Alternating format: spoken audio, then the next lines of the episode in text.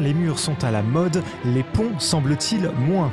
Bienvenue dans Cause à effet, votre magazine du travail. Aujourd'hui, nous nous demandons, sciences humaines, sciences naturelles, qui est légitime à parler de l'homme?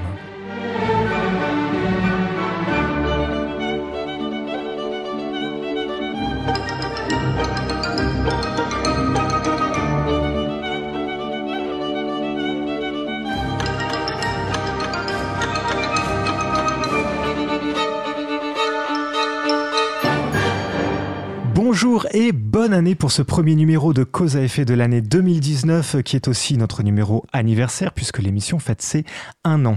À émission exceptionnelle, sujet exceptionnel, aujourd'hui nous quittons un petit peu le monde du travail pour prendre un peu de hauteur mais surtout pour nous intéresser à ceux qui l'étudient, ce travail. Les scientifiques, les chercheurs qui concentrent leurs travaux sur ce thème sont nombreux, rien qu'à voir les différents invités que nous avons reçus depuis tout juste un an maintenant dans cette émission.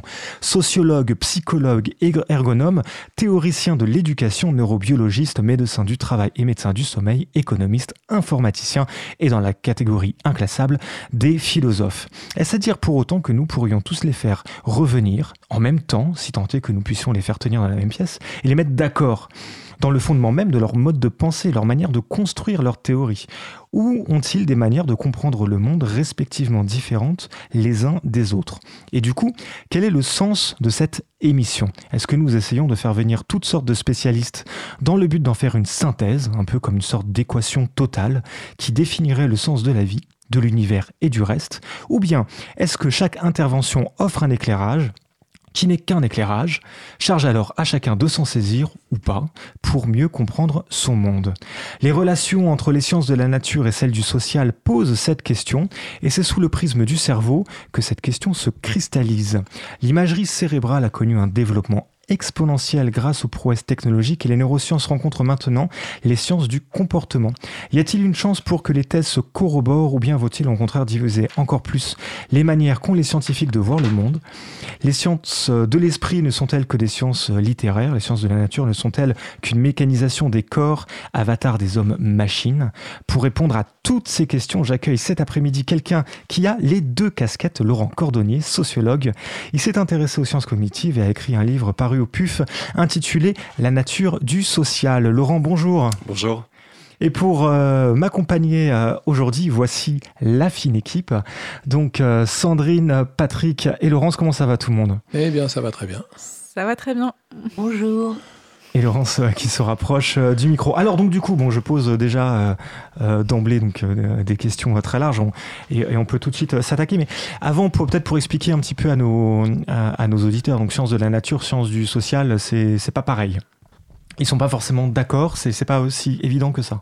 Non, c'est en effet pas du tout évident en tout cas dans le monde de la recherche actuellement. Euh, dans ce monde-là, on, constate une, nette séparation entre, euh, entre les recherches qui sont faites euh, d'une part par les sociologues, par exemple, et d'autre part par les chercheurs en sciences cognitives.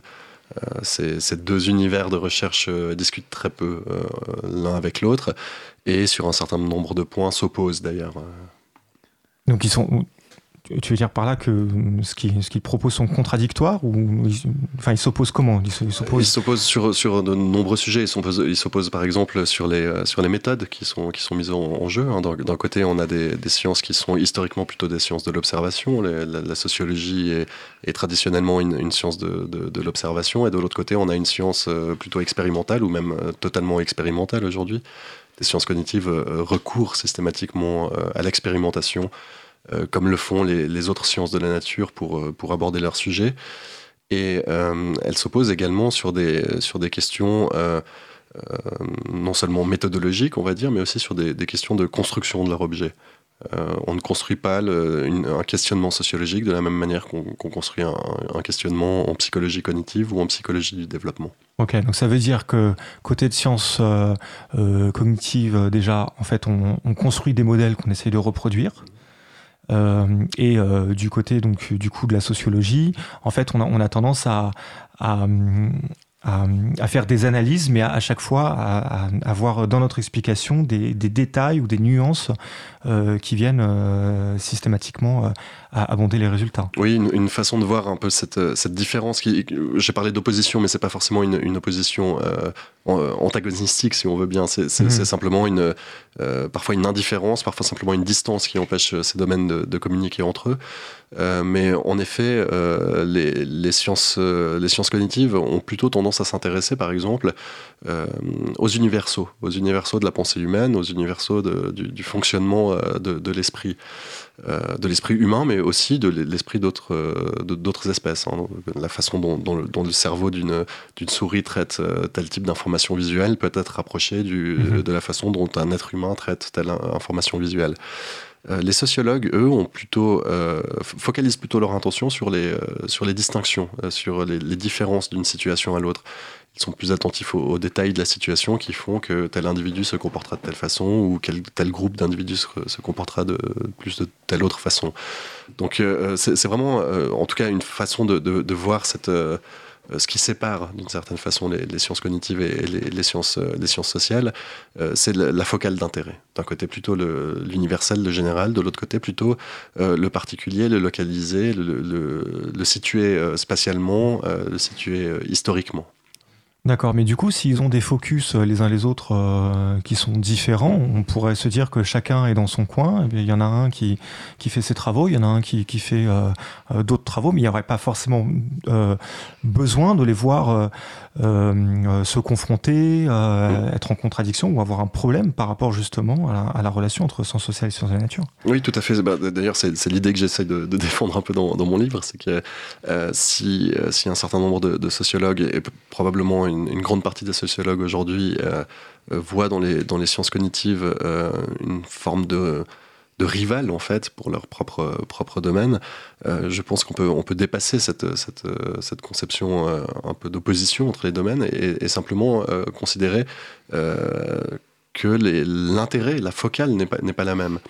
Euh, pour donner une analogie, euh, c'est un peu comme les, en biologie, hein, on peut s'intéresser au rôle du, euh, du, génome dans le comportement d'un organisme quelconque, mhm. mais on peut aussi s'intéresser au, rôle de son environnement. Hein. c'est pour opposer, on, peut, on, peut, on, peut, voir la, génétique et, l'écologie, par exemple, qui abordent une même question sous, sous deux angles différents ces deux sciences, enfin ces deux parties de la biologie ne s'opposent pas. elles essaient de répondre à une même question et chacune prend un bout de la question à, son, à sa charge. La différence qui, que l'on observe entre la biologie et euh, les sciences cognitives et, sociales aujourd'hui, c'est qu'en biologie, on, on essaye d'obtenir une, une, forme de synthèse de ces, de ces différentes approches. Et que par ailleurs, on, on partage un paradigme commun qui est le, paradigme de la théorie de l'évolution, qui réunit euh, tous les biologistes, quelle que, quelle que soit leur, euh, la focale particulière qu'ils mettent sur, leur, mhm. sur leur objet d'étude. On ne trouve pas tellement ça, ni en sociologie, en tout cas pas à l'intérieur de la sociologie et pas entre la sociologie et les sciences cognitives. D'accord. Euh, bah, c'est-à-dire que euh, sans doute les, les, sociologues, ils n'ont pas un, paradigme, mais plusieurs. Il y a mhm. les, euh, ceux qui vont être plutôt interactionnistes ou constructivistes, qui vont dire, alors c'est des grands mots, mais pour le dire très simplement, bah, en fait, quand, quand j'interroge le, le, monde, je fais partie de ce monde. Donc du coup, je dois aussi euh, euh, faire partie de cette, cette interrogation. Et puis il y en a d'autres qui sont beaucoup plus positivistes et qui vont dire voilà, donc euh, les résultats doivent transparaître dans, dans, de la statistique, par exemple, ou dans, dans des données brutes.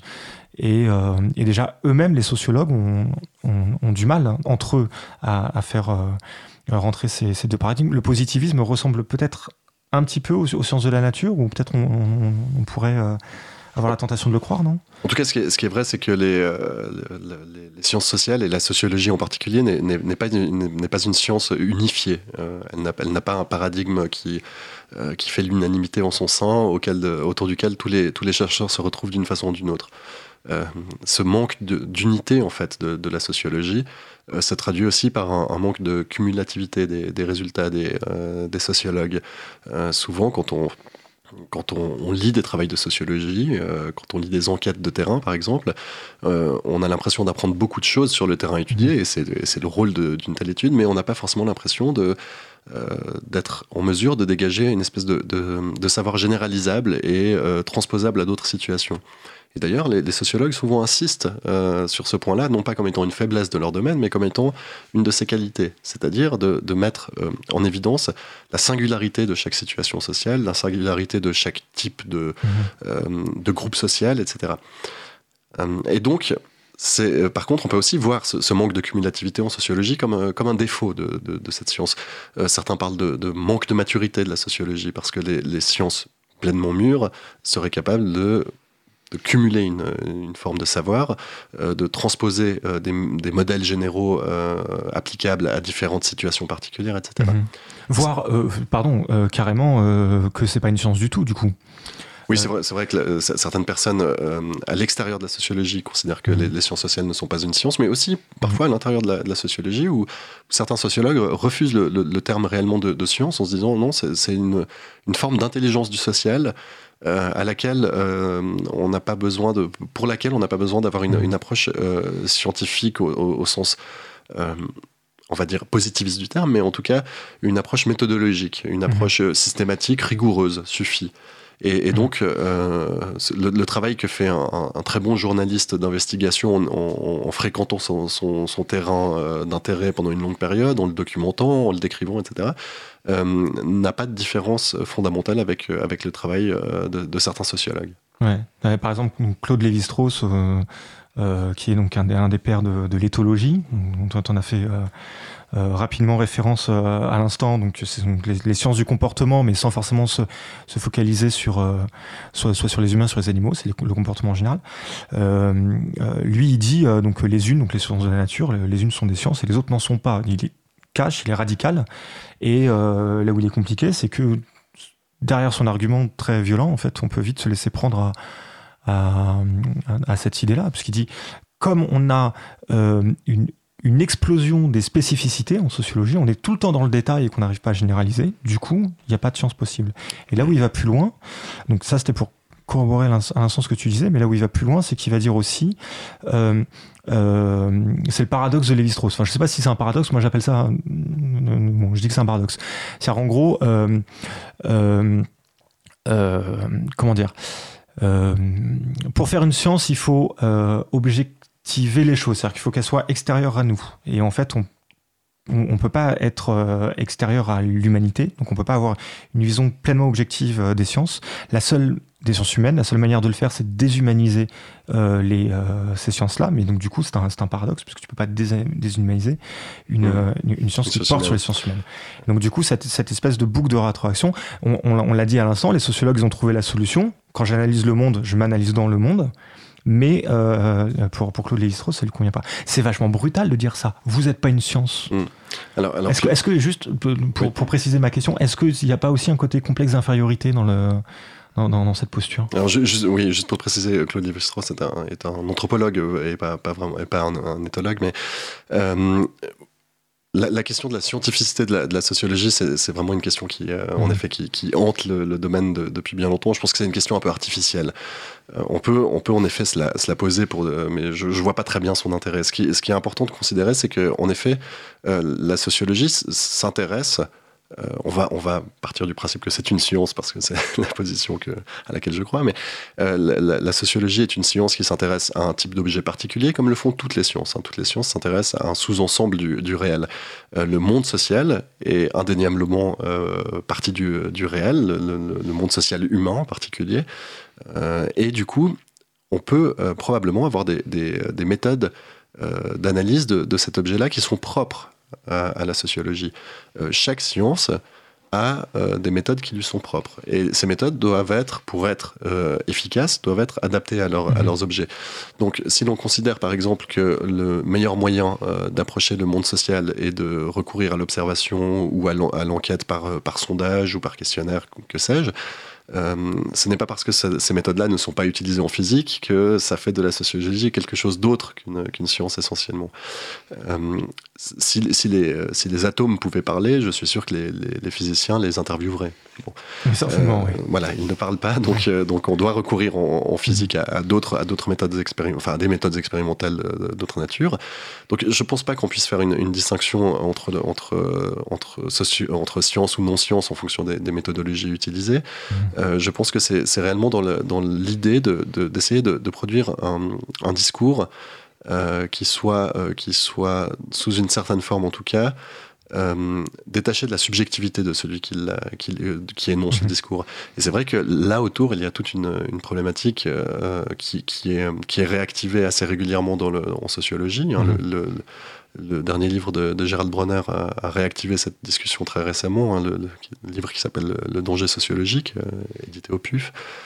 Et donc, dans, ce livre-là, euh, Gérald Bronner dit euh, attention, la, sociologie est en train de courir un, danger, c'est celle de, ne plus être une science, parce que euh, l'idéologie de certains, de, certains, de certains sociologues transparaît par trop dans leurs travaux, et même dirige non seulement leurs objets d'intérêt, parce que ça, c'est pas forcément un problème, mais aussi leur façon de conceptualiser le monde social. Par exemple, le, fait de conceptualiser le monde social comme étant un, endroit, un, un lieu de domination par essence, par exemple.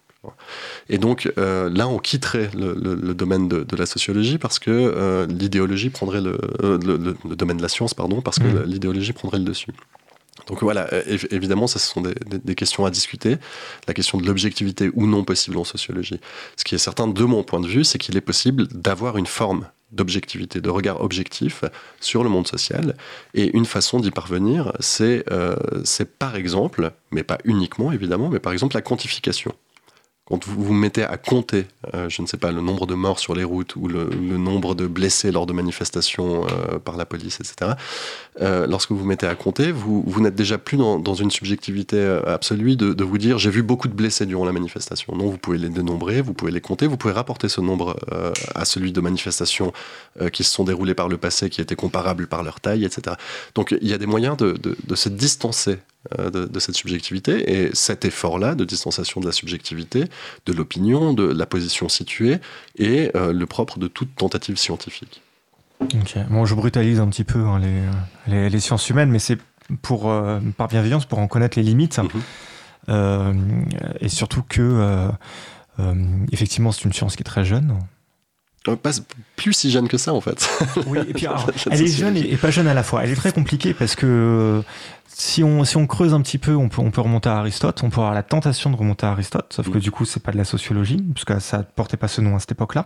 Non, en effet, je, pense que beaucoup de sociologues seraient plutôt d'accord de, de, faire, euh, de, dater la, sociologie, l'origine de la sociologie, même si c'est toujours une question un peu, un, peu naïve, mais euh, à, des, à son institutionnalisation par, euh, par Émile Durkheim, par exemple, en, France. Ah, tu remontes pas à Montaigne non, euh, non, je, je, pense que le, enfin, Montaigne et, et, Comte. Euh... Je sais pas si c'est très important, mais, mais euh, je, pense que euh, justement ce qui, ce qui caractérise l'effort de, de, gens comme, comme Émile Durkheim, mmh. c'était cette volonté d'essayer d'apporter une forme de, de, de rigueur empirique à la sociologie.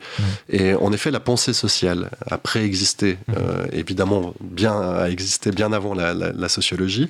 Mais si on considère que la sociologie est une science, il faut probablement faire remonter ses origines euh, au moment où des gens ont tenté d'apporter une, une, rigueur dans, dans l'approche empirique. Donc au moment où elle, où elle, est science, où elle devient science, et pas au moment où on la fait naître dans, dans la philosophie. Enfin, où la philosophie fait naître le besoin de sociologie. en fait, je, je pense que le, le, besoin de sociologie euh, est, aussi, est aussi vieux que, que l'être humain et essayer de comprendre euh, comment fonctionnent les, rapports sociaux dans, notre groupe. Euh, dans notre groupe euh, d'humains, c'est quelque chose qui a probablement mhm. une très très très longue histoire. Par contre, la question de savoir comment approcher ce monde social d'une façon rigoureuse, d'une façon détachée, d'une façon qui nous apprenne des choses que l'on ignore par, le, par le, simple, la simple fréquentation de ce monde-là, ça c'est quelque chose d'un peu plus récent. Alors du coup, je, pose les questions sur, sur, les, sur la sociologie. On peut peut-être aussi voir du côté des, euh, euh, des, sciences euh, cognitives et des neurosciences. Du coup, je vais me tourner vers, vers Sandrine, parce que toi, Sandrine, tu t'es, tu t'es intéressé un petit peu là. bonne année déjà. Bonne année, et, et, du coup, bon retour. et vous aussi, chers auditeurs, qui prenez la, l'antenne au cours. C'est notre première émission de, de Cause à effet. Et ouais, donc du coup, les, les, neurosciences et parfois les critiques qu'on peut avoir la tentation d'en faire, c'est l'usage qu'on en fait, la réappropriation qui est parfois un petit peu hâtive dans, notre société. Toi, c'est ce que tu as remarqué, notamment. Mm-hmm. Euh, cette semaine en préparant l'émission. Donc, qu'est-ce que tu as, vu, toi? Oui, en fait, je, voulais faire une petite aparté parce que, et, de voir du coup comment euh, le sujet des neurosciences euh, est, est, traité dans le monde du travail. Donc, je sais que c'est pas notre sujet cet après-midi, mais c'est une petite aparté. et en fait, c'est, je suis assez surprise de voir ces dernières années la multiplication de nouvelles disciplines, si on peut appeler ça de nouvelles disciplines, mais en passant du neuromarketing, du neuro, de la neuropédagogie du neuromanagement, voire même du neuroleadership. Euh, du coup, si l'intérêt commercial de, euh, ces nouvelles disciplines ne fait pas de doute, euh, ça reste quand même toujours difficile de démêler euh, ce qui, enfin, le vrai du faux, ce qui relève du gadget ou bien d'un réel intérêt scientifique pour le monde du travail. Donc ici, je voulais vraiment, hum, j'ai fait quelques recherches et puis je suis tombée sur un modèle de neuroleadership qui m'a un petit peu interpellée. Donc il s'agit du modèle SCARF. Euh, qui a été développé par un formateur euh, consultant américain, euh, David Rock, qui est lui-même cofondateur du Neuro Leadership Institute on Summit. Ça ne blague pas. alors en quoi consiste ce modèle? Il part de deux constats établis par les, neurosciences deux constats du coup qui démontrent que le cerveau affecte son énergie et ses ressources en priorité à deux principaux comportements. Donc le premier consiste à minimiser la, menace et le danger, et le second consiste à maximiser la récompense, le gain. Euh, du coup, lorsque la personne fait face à un danger, toute son énergie serait accaparée au détriment euh, de sa concentration sur d'autres sujets. Euh, donc sur la base de ces deux constats scientifiques, le modèle SCARF identifie cinq besoins fondamentaux que le manager, que le leader est invité à combler euh, pour maximiser le gain des individus et minimiser le danger. Et donc ces cinq besoins concernent le statut, euh, la certitude, le besoin de certitude, le besoin d'autonomie, le besoin de relation et le besoin de franc jeu ou d'équité. Euh, je rentre pas dans le détail de ces cinq besoins, mais du coup, il invite euh, les managers à faire preuve de vigilance dans leur prise de décision, des décisions qui peuvent soit saper ces cinq besoins fondamentaux, soit les combler. Du coup, moi, la question que je me pose, c'est qu'est-ce que, par rapport à ce modèle, qu'est-ce qu'on apprend, qu'est-ce qu'apportent fondamentalement les neurosciences? Est-ce que les managers ne sont pas déjà conscients aujourd'hui que quand ils prennent une décision euh, qui n'est pas forcément équitable, par exemple, ils ils sont conscients que ça va potentiellement provoquer du désengagement dans les équipes. Euh, du coup, qu'est-ce que ces constats peuvent réellement apporter au monde du travail en l'occurrence. Euh, et s'il y a un réel intérêt, comment on pourrait imaginer la déclinaison des neurosciences euh, dans le monde du travail? Alors donc du coup, qu'est-ce que tu en penses toi Laurent? Ben, J'en pense que dans le neuromarketing, il y a beaucoup de marketing. Hein, c'est euh, c'est flagrant. Alors, je ne connais pas du tout le, modèle que tu as évoqué là, euh, mais c'est vrai qu'il faut. Il euh, y, a toute une, économie hein, de l'utilisation des neurosciences qui, est en vogue aujourd'hui. c'est très difficile de, séparer le bon grain de livret dans, ces affaires-là, parce que souvent, ces modèles-là reposent sur des résultats qui sont en effet des résultats des sciences cognitives, qui sont des résultats sérieux, fondés, etc. mais qui sont utilisés pour enfoncer des portes ouvertes, comme ça peut être le cas là, mm-hmm. Mm-hmm. ou euh, pour euh, légitimer certains, certains types de, de, politiques publiques euh, qui, qui ont du mal à passer auprès de l'opinion publique, par exemple. je pense qu'il faut être méfiant avec ce genre de choses, surtout que l'on sait que en sciences cognitives, mais comme dans toutes les autres sciences en fait, il faut faut toujours être très très prudent avec des résultats uniques. Par exemple, si vous faites une étude qui montre que dans tel type de situation, les managers ont tendance à avoir telle zone du cerveau qui s'active euh, et pas les employés ou que sais-je, mm. euh, c'est un résultat unique. Euh, tirer de, de, ce genre de résultats, de, de, grands, de, grands modèles et, de modèles qu'on peut en plus commercialiser pour certains d'entre eux, c'est extrêmement dangereux. En science, on fonctionne un peu comme, comme dans une enquête policière on va essayer de récolter un, maximum, euh, un faisceau d'indices en fait, qui vont dans une même direction avant de pouvoir affirmer quelque chose. Et euh, les sciences cognitives, euh, la psychologie cognitive en, premier lieu, fournissent des tonnes de résultats tous les mois. Hein. Si vous lisez les, les revues scientifiques de ces domaines-là, vous serez abreuvé de résultats tous plus ou moins surprenants sur, sur ce qui se passe, sur ce qui influence vos actions, sur, sur, sur la façon dont, votre cerveau travaille. mais parmi ces résultats, un certain nombre d'entre eux, sont, ce qu'on appelle des faux positifs. C'est des résultats qui ont été obtenus au cours de, l'expérimentation en cours, mais qui ne, seront pas, qui, ne pourront pas être reproduit. Euh, ça ne veut pas dire que l'équipe de chercheurs a triché, a menti, a modifié ces, données. Dans la plupart des cas, c'est simplement que l'équipe de chercheurs n'a pas eu de chance ou a eu une, chance euh, particulière qui fait qu'elle a observé quelque chose qu'on sera, sera euh, dans l'incapacité de, réobserver dans d'autres circonstances. Donc avant de, avant de se lancer sur certains résultats et d'en faire, d'en faire toute une affaire, il est toujours bon d'attendre que ces résultats soient, soient répliqués. Euh, et, on sait que c'est ce qu'on appelle en, sciences cognitives aujourd'hui la crise de, de, leur application. Euh, on sait que les, beaucoup d'études beaucoup de, de, psychologie cognitive, par exemple, euh, sont mal répliquées. Quand on essaye de les reconduire après leur, leur publication initiale, on, remarque qu'on observe des résultats soit plus faibles, soit une absence de résultats. et une nouvelle fois, ça ne veut pas dire que les mmh. équipes d'origine ont triché, mais ça veut simplement dire que le monde est un peu plus complexe que ça et peut-être que le résultat était dû à, un artefact dans l'expérience.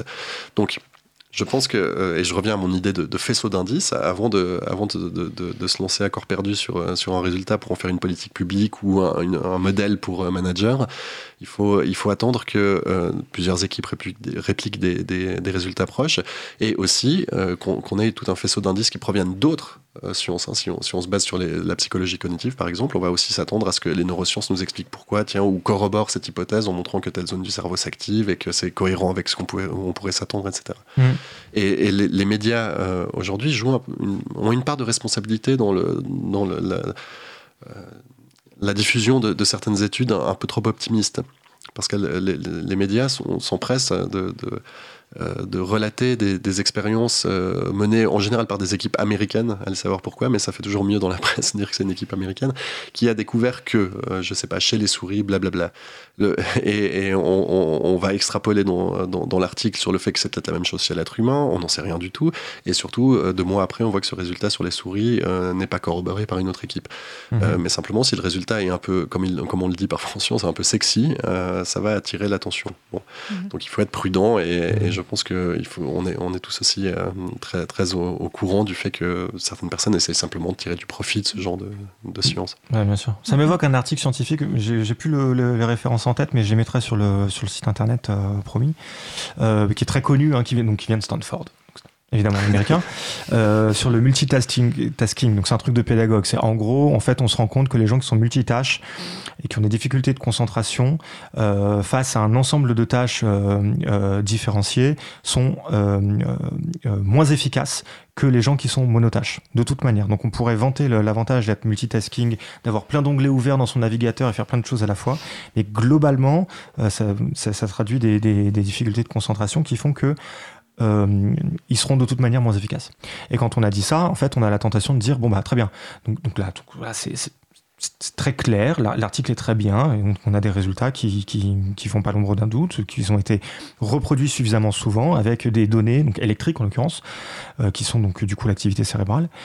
Euh, sauf que ce qu'on ne dit pas, c'est que la personne euh, multitâche par rapport à la tâche qu'elle a à faire, on ne sait pas si elle est motivée, intéressée, curieuse, euh, si elle le fait en groupe, avec quel groupe et quelle place elle a par rapport au groupe quand elle le fait, etc., etc. Donc l'article est vrai, valide, pour, le dire plus sérieusement, mais il est valide dans un contexte, et c'est là qu'on a une différence, du coup, je rebondis et sur ce qu'on ce disait au tout au début et sur ce que vient de dire Sandrine, euh, entre les, les, résultats que euh, les, euh, les, les, la psychologie cognitive va pouvoir donner et, le, et, la sociologie. Mhm. Et l'interprétation aussi qu'on pourrait être tenté de, de, tirer de ce genre de résultats. Et c'est vrai que quand, quand soi-même on, on, fait des, des, des expériences de, de, psychologie cognitive comme, comme je le fais, on est beaucoup plus, non pas méfiant, mais beaucoup plus prudent lorsqu'on lit les, mhm. des articles de qui, qui, euh, qui, relate les recherches de, de nos pères. Mhm. Euh, parce qu'on sait qu'en effet, euh, on est, on est très conscient des, des, des limites de, de, ce genre d'article. Et d'ailleurs, quand, on est, quand on rédige soi-même un article sur, sur sa propre étude, on obtient des résultats plus ou moins intéressants sur, un, sur le sujet sur lequel on travaille. en général, on indique toujours les limitations de cette étude. On dit attention à la fin de l'article, on dit attention, ces résultats sont vrais, mais il faudrait voir si dans telle ou telle autre situation ça fonctionne aussi. Et quand on, quand on essaie de, de faire de la bonne on souligne ces points-là. Et, quand, on, euh, quand un, chercheur lit les, recherches de, ses collègues, il est toujours aussi attentif à ce genre de limitations. Et c'est pour ça qu'une part importante de, la science euh, consiste non pas souvent à répliquer à l'identique une expérience, mais juste à voir si un résultat qui a été obtenu dans une condition peut être obtenu, dans une condition proche, mais pas totalement identique. Mhm. Mhm. Et du coup, euh, dans notre affaire, en fait, il ne s'agit pas euh, euh, seulement de ceux qui font la science, mais aussi ceux qui, en, la, qui se l'approprient, qui en font usage. C'est un petit peu ce que raconte la chanson qu'on va s'écouter tout de suite, la Java des, des, des, bombes atomiques par Boris Vian. Donc il est la nuit, c'est pile l'occasion de s'écouter Boris Vian. Mon oncle, infâme bricoleur, faisait en amateur des bombes atomiques. Sans avoir jamais rien appris, c'était un vrai génie, question travaux pratiques. Il s'enfermait toute la journée au fond de son atelier pour faire ses expériences. Et le soir, il rentrait chez nous et nous mettait en transe en nous racontant tout. Pour fabriquer une bombe à mes enfants, croyez-moi, c'est vraiment de la tarte. La question du détonateur se résout en un quart d'heure, c'est de celle qu'on écarte. En ce qui concerne la bombage, c'est pas beaucoup plus vache, mais une chose me tourmente, c'est que celle de ma fabrication n'ont qu'un rayon d'action de 3 mètres 50. Il y a quelque chose qui cloche là-dedans. J'y retourne immédiatement. Cause commune. 93.1 Il a bossé pendant des jours, tâchant avec amour d'améliorer le modèle. Quand il déjeunait avec nous, il dévorait d'un coup sa soupe au vermicelle. On voyait à son air féroce qu'il tombait sur un os, mais on n'osait rien dire. Et puis un soir pendant leur repas, la tonton qui soupire et qui s'écrit comme ça. À mesure que je deviens vieux, je m'en aperçois mieux, j'ai le cerveau qui flanche. Soyons sérieux, disons le mot, c'est même plus un cerveau, c'est comme de la sauce blanche. Voilà des mois et des années que j'essaye d'augmenter la portée de ma bombe. Et je ne me suis pas rendu compte que la seule chose qui compte, c'est l'endroit où ce qu'elle tombe. Il y a quelque chose qui cloche là-dedans. J'y retourne immédiatement.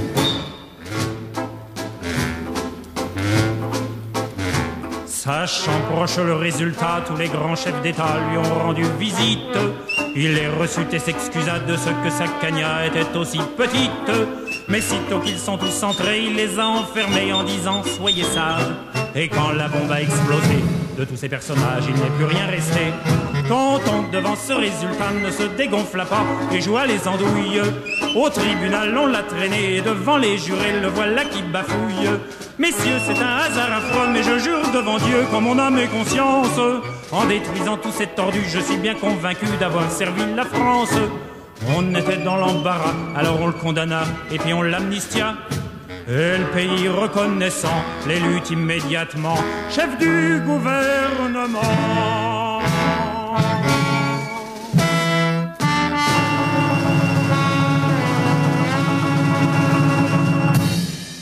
Vous écoutez toujours euh, Cause Commune sur 93 points et comme euh, chaque dimanche, euh, c'est votre magazine du travail qui fait sa rentrée. Et, donc aujourd'hui, on parle des sciences de la nature, des sciences du social avec Laurent Cordonnier. Alors on, essayait de, voir un petit peu les, limites de, chaque science à l'instant en, début de partie. Et puis là maintenant, ce sera intéressant de voir euh, comment, au contraire, elles, peuvent, euh, travailler ensemble. Alors, Étienne Klein, qu'on a reçu il y a, bientôt un an maintenant, il dit dans Matière à contredire. Alors, c'est pas lui qui le dit. Il nous cite quelqu'un d'autre, je l'ai plus en tête, mais en tout cas, il fait soigneusement la référence et, il cite bien sa source. Euh, c'est pas parce que on trouve un point commun entre les chiens, les chaises, les tables, les équations du quatrième degré que c'est une idée de génie de tous euh, les appeler des quadrupèdes.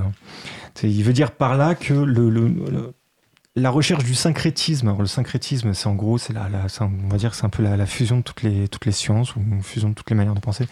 Le, la recherche du syncrétisme à tout prix, c'est pas forcément la, la bonne clé. Et toi, pourtant, du coup, euh, pourtant, Laurent, tu as un parti pris qui est très clair, parce que euh, donc, tu as écrit un livre qui s'appelle La nature du social. Donc, la nature est dans le social. Dès le titre, les, les choses sont claires. Oui, la, nature est dans le social et le, social procède de la nature. Euh, c'est aussi euh, sur ce point-là que, j'ai voulu insister. Hein, dans, les, premiers chapitres euh, du livre, je, montre en effet, je, m'intéresse passablement à la, primatologie, hein, donc au mode de vie de, nos, cousins non humains. essentiellement les, chimpanzés et les bonobos, puisque ce sont les, plus proches de, nous. Et euh, je, m'intéresse à, la primatologie pour montrer qu'en effet, euh, le, monde social qu'ils connaissent n'est au fond pas si différent, et en même temps très différent d'une autre. Euh, mais en tout cas, ce qu'on retrouve dans, les, dans les, socialités de, primates non humains, c'est la, vie en groupe. gérée par une multitude de relations interindividuelles qui peuvent être extrêmement complexes dans les, dans les groupes de chimpanzés ou de bonobos, et l'idée qui, que nous ont, qui, émerge des, travaux des... Euh, et c'est plus qu'une idée, hein, c'est le résultat qui émerge des travaux des primatologues, que le, cerveau mhm. euh, de nos cousins et notre cerveau aussi euh, a évolué pour gérer cette complexité, la, complexité des interactions, la complexité des relations sociales. et donc, Évidemment que si notre cerveau euh, est issu de cette, euh, cette évolution, euh, il a hérité de, de, capacité à traiter l'information sociale d'une certaine façon, et cette, cette façon dont nous traitons l'information sociale n'est pas illimitée, et elle a des conséquences sur la façon dont nous constituons nos sociétés, sur la façon dont nos sociétés fonctionnent. Ça voudrait dire qu'on a une culture primate intégrée dans notre cerveau humain? Alors, nous sommes des primates. Nous sommes des primates euh, et, nous avons une, une, façon de traiter l'information sociale commune jusqu'à un certain degré avec nos cousins actuels, hein, qui ne sont pas nos ancêtres. Quand on, quand on dit que l'homme descend, descend, du singe, euh, c'est faux en fait, on ne descend pas du singe. Hein. les, singes contemporains, donc euh, on va dire les, les, primates non humains qui existent aujourd'hui sur Terre avec nous, ne sont pas nos ancêtres, mais sont nos cousins. Par contre, nous avons avec eux un ancêtre commun, qui, hmm. des ancêtres communs plus ou moins proches en fonction des espèces. Tu veux dire par là, mais du coup c'est l'occasion peut-être de le dire et de et de faire euh, de rendre justice à tous les biologistes euh, qui, qui s'en agacent. Les biologistes détestent la frise de l'évolution. Euh, c'est cette figure où on voit petit à petit une espèce de progression, comme si en fait on évoluait naturellement, on, devient déjà de plus en plus pâle, de plus en plus dressé, de plus en plus grand. Et en fait, c'est pas du tout ça qui se passe. L'évolution est, plus en arbre et, et, on évolue les uns à côté des autres en fait. Oui, en fait, il y, a toutes les raisons du monde pour, pour détester cette représentation là de, de l'évolution. Mmh. L'une d'entre elles c'est de considérer que l'évolution aurait un but, hein, qu'elle serait, qu'elle serait dirigée vers un, objectif, en l'occurrence l'être humain, qui arrive au bout de l'échelle tout à coup de cette, cette échelle des êtres qui, qui émerge, qui sortirait de l'eau comme ça pour nous, pour nous donner. Non, c'est pas ce que nous apprend la, biologie, évidemment.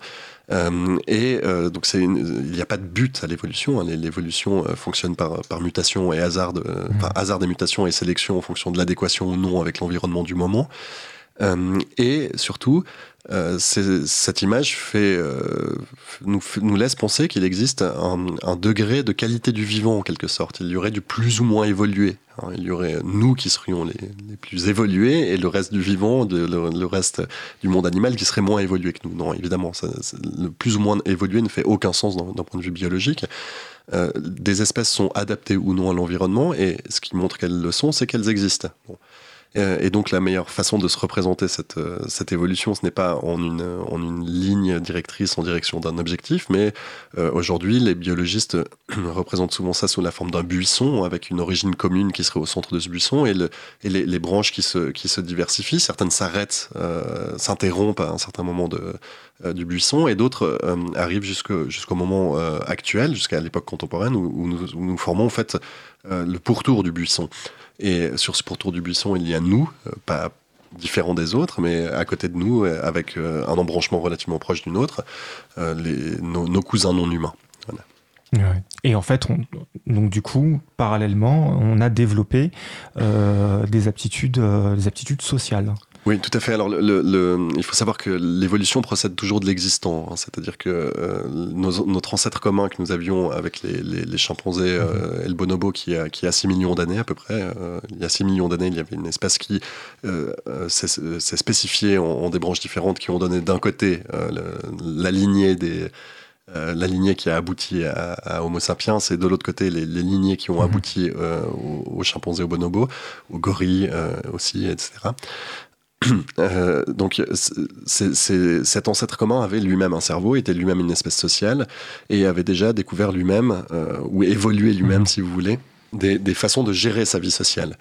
Et donc, nous avons hérité euh, de, ces façons de gérer le, monde social. Ouais, C'est-à-dire qu'en fait, on n'a on pas évoluer vers euh, euh, naturellement vers, vers, des capacités euh, naturellement ce que je veux dire vers, vers, vers, des capacités sociales.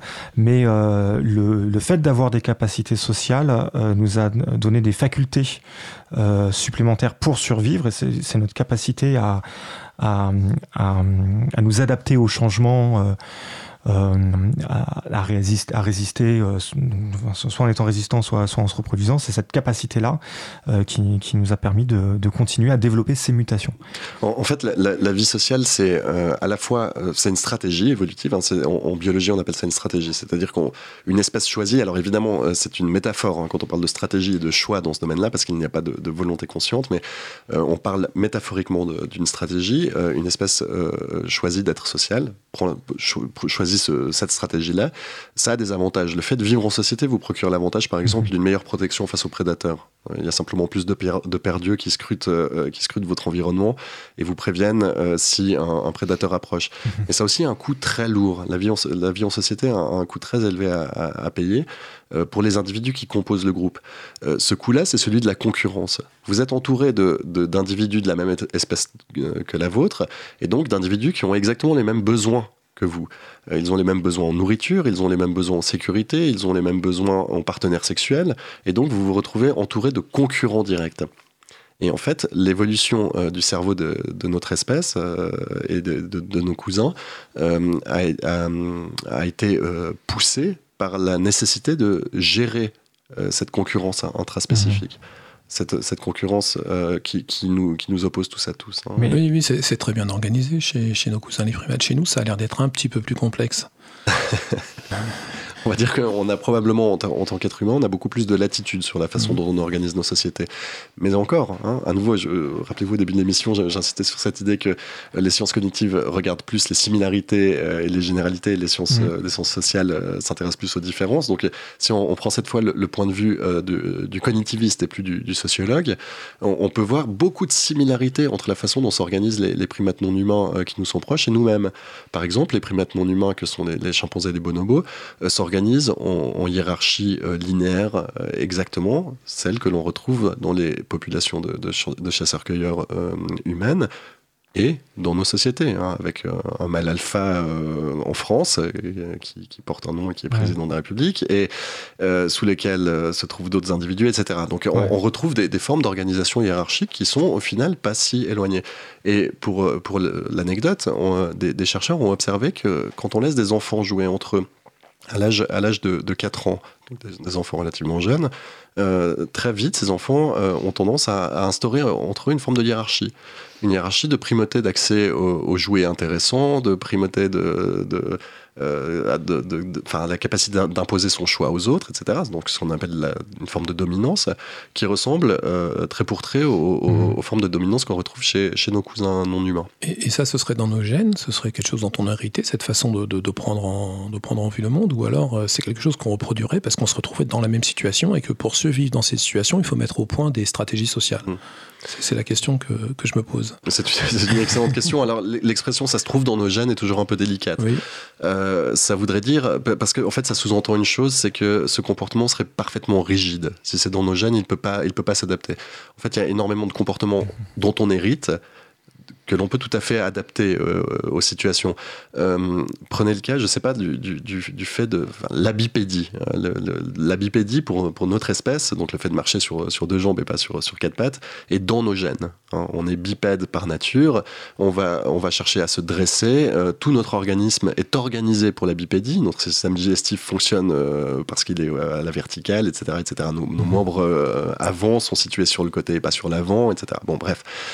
quoi qu'il en soit, euh, c'est un comportement qui est dans nos gènes, mais en même temps, euh, un enfant va avoir besoin de, tout son environnement social et son environnement euh, physique qui l'entoure pour développer lui-même au cours de ce qu'on appelle son ontogenèse, donc son développement individuel, la bipédie. Un enfant ne se lève pas comme ça du jour au lendemain tout seul parce que c'est dans son programme génétique. Donc ça c'est juste un peu une métaphore pour essayer de, montrer que l'expression être dans les gènes est un peu délicate parce qu'on se retrouve toujours en fait dans la réalité, dans une interaction entre, ce qui relève de notre, de notre patrimoine génétique, de notre héritage évolutif et de l'environnement dans lequel on se trouve. Euh, et les, biologistes l'ont bien compris hein, quand, quand, on dit que, je ne sais pas, la couleur de telle fleur est, euh, dépend de, de, ses gènes, évidemment, mais on a aussi montré que dans certains cas, hein, l'acidité du sol va changer la, la, couleur de la fleur, etc. Bon, bref. Mhm. Euh, donc, gènes, gènes et environnement interagissent en permanence pour créer un organisme. Donc, le, le, mode de vie social euh, et dans nos gènes d'une certaine façon. On a tendance à s'organiser de façon hiérarchique parce qu'on a hérité de cette stratégie-là de la gestion de la concurrence au sein de l'espèce. Euh, en même temps, la façon dont va euh, se réaliser euh, cette, cette, hiérarchie va vraiment dépendre de l'environnement social dans, lequel on se trouve. On va se retrouver dans, certains, dans certaines situations, peut-être avec des hiérarchies très dures, très, très rigides, très linéaires, en fonction aussi peut-être de l'environnement dans lequel les populations vivent, qui vont, qui vont plutôt nécessiter ce, genre de hiérarchie, etc. Et après, évidemment, chez mhm. l'être humain, on a encore une couche culturelle très très importante qui vient s'ajouter à, ces déterminants environnementaux, à ces déterminants biologiques, et qui va pouvoir, dans certains cas, reconfigurer nos, euh, nos, nos nos tendances ou nos inclinations, nos inclinaisons euh, génétiques Alors, ce qui, sur, euh, euh, quand il s'agit de parler de gènes et de couleurs de fleurs, c'est relativement simple, même si on, sait qu'il peut y avoir des nuances. Quand on commence à parler de social, mais du coup, là, tu, l'as mm. très bien développé, ça, ça, devient plus difficile. Le, la, la tentation qu'on pourrait avoir, c'est de se poser la question jusqu'où le social va dans, dans, les gènes. Et si on y en met trop, euh, on pourrait avoir la tentation de rentrer dans une forme d'idée du darwinisme social et cette mise en concurrence comme ça euh, à l'intérieur de l'espèce euh, évoque euh, la, mise en concurrence entre les espèces. Est-ce que c'est ça le, justement le point de crispation? Alors je crois que le, premier point euh, qu'il faut souligner, c'est que si, si on, nous sommes des êtres sociaux, c'est parce que justement nous, sommes naturellement sociaux. Un être humain a besoin d'être entouré d'autres êtres humains pour, pour, pour vivre, pour se développer, etc. Euh, nous sommes, euh, les, biologistes nous, qualifieraient d'espèces euh, nécessairement sociales. Hein. C'est pas, pas un choix individuel que de vivre en société ou non. On a besoin d'être entouré de nos congénères. Euh, et ce, besoin euh, se, traduit par, euh, ou en tout cas a donné lieu à la sélection au cours de l'évolution de, notre espèce, à toutes sortes de, mécanismes cognitifs pour gérer, comme on l'avait évoqué, la, concurrence à l'intérieur de l'espèce.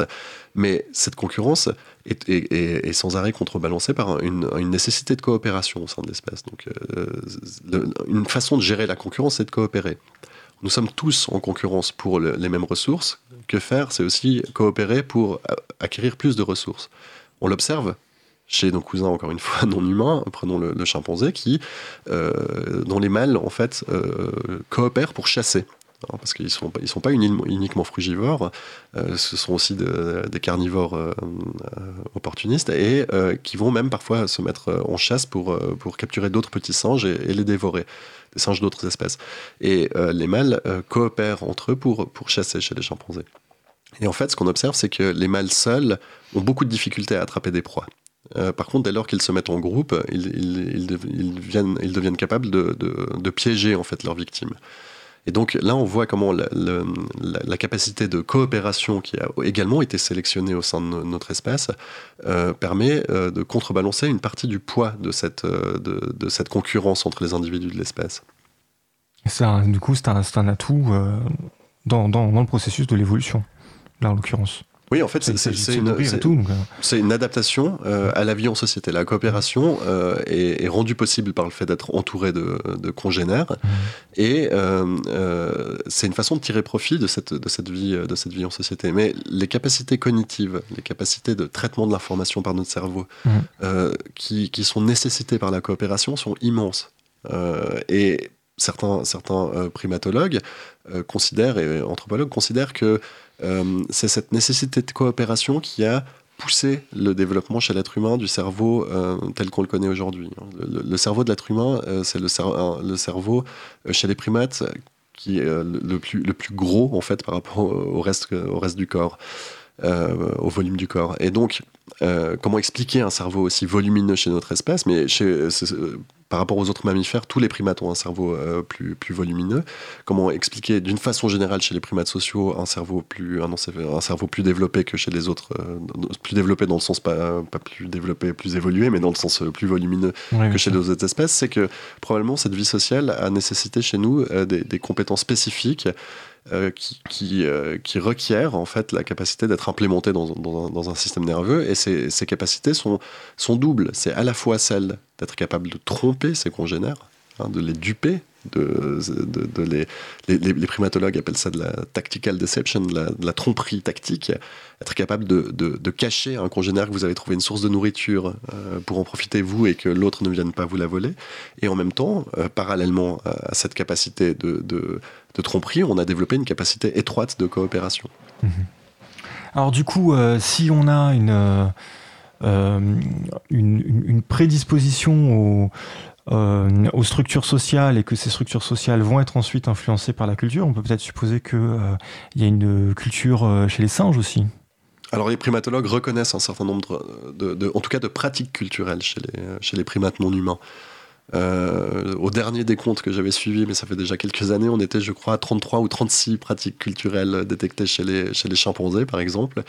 Euh, ces pratiques-là sont en fait. Comment, on, définit une culture euh, en, primatologie En fait, une culture, c'est un comportement que l'on retrouve au sein d'une population, d'une espèce, comportement qui euh, n'est pas euh, un comportement euh, hérité par, par l'évolution, en fait. C'est-à-dire que simplement, on va, on va remarquer que dans d'autres populations de la même espèce, ce comportement n'existe pas.